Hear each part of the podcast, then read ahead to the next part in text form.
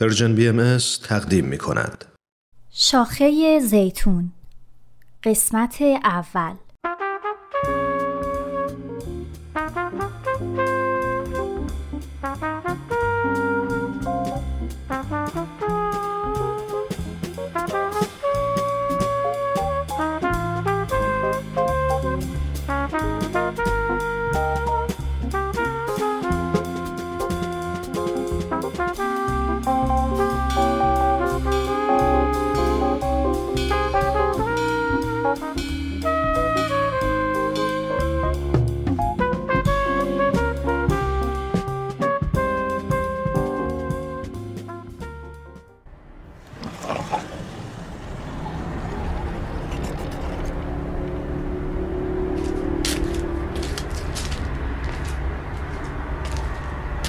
وقت از نیمه شب گذشته. روز شلوغی داشتم. درسای سنگین این ترم یه طرف و مسئولیت های بی انتهای خونه سمت دیگه زندگیمو پر کرده. این دو روز کار نیمه وقت رو هم که نمی‌دونم چطور باید بی دقدقه انجام بدم. تازه یه سری فعالیت های شخصی هم دارم که هنوز برای کسی رو نکردم. تنها جایی که می‌تونم چند لحظه فقط برای خودم باشم گوشه بالکن و بعد خواب بچه هاست. وقتی رو مبل کهنه و بین کوسنای چهل تیکه و بین گلدونای شمدونی، رازقی و بوته روز قشنگم میشینم احساس می‌کنم که همهشون من رو در آغوش گرفتن تا خستگیم از بین بره. آخ کاش الان امید با یه لیوان چای میومد پیشم و می‌گفت اینجا چی کار می‌کنی؟ البته اونم اینقدر صبح تا شب بدو بدو می‌کنه که سرش به بالش نرسیده خوابه. اصلا نمی‌دونم من چرا نمیرم بخوابم. انگار دلم می‌خواد با یکی حرف بزنم. ولی خب یه چیزایی هست که گفتنشون به این راحتی نیست. طرف باید قضایا رو از منظر تو ببینه. قضاوتت نکنه. خیرخواهت باشه و از همه مهمتر وقت و انرژی اضافه داشته باشه که صرفت کنه. و فعلا تنها کسی که با این ویژگی ها دورو برم هست خودمم. اصلا چطوره برای خودم نامه بنویسم؟ نامه خاطره دلنوشته روزنگار. مهم نیست اسمش چی باشه. فقط باید یه جوری اینایی که تو دلم سنگین شده رو بریزم بیرون. خب چی بنویسم؟ ایناهاش همین دفتر کیک پزیم خوبه. خب شکر خدا این مدادم وسطش هست و این روزا حال عجیبی دارم. این روزا حال عجیبی دارم. مشکل حادی ندارم. ولی خوشحال و راضی هم نیستم. شکر خدا بچه هام سالمن و خونه و همسری دارم که به همون امنیت و عشق میدن. ولی حس می‌کنم یه جای کار میلنگه. درگیری خاصی هم با کسی ندارم. ولی حس می‌کنم به شدت دلخورم.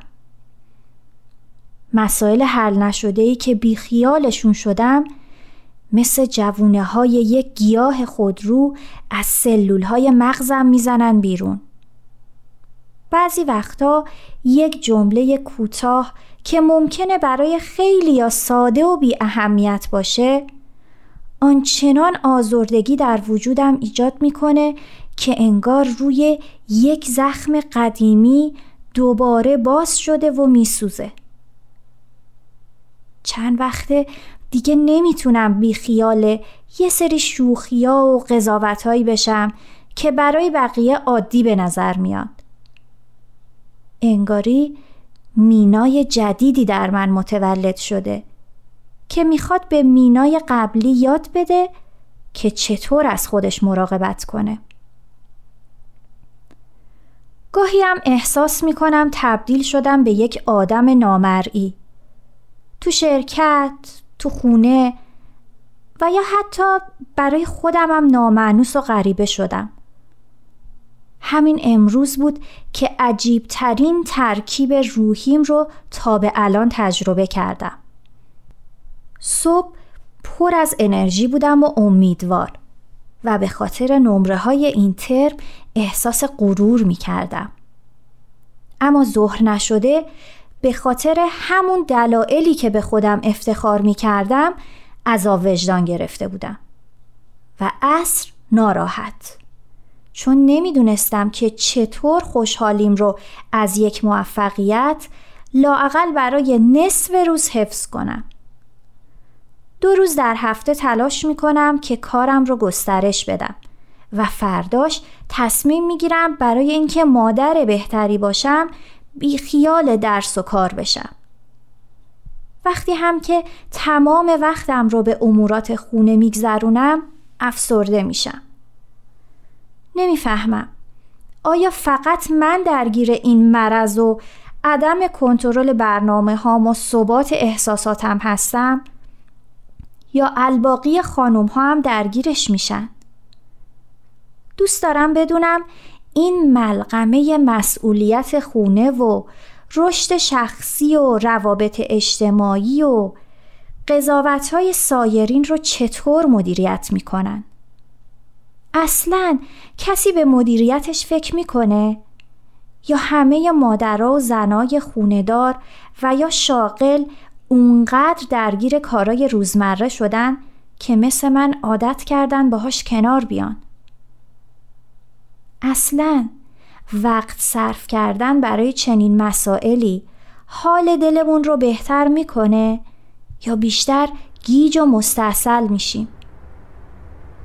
فکر کنم سندروم خلخولیای شبانه به سراغم اومده باز. آخ دم نوش بیچاره من. بازم که سرد شدی.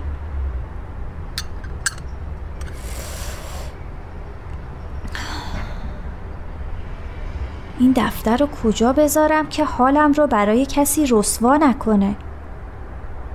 اگه امید اتفاقی بازش کنه و اینا رو بخونه چی؟ حتما کلی بهم میخنده. اون همیشه وقتی دچار این حس میشم بهم میخنده.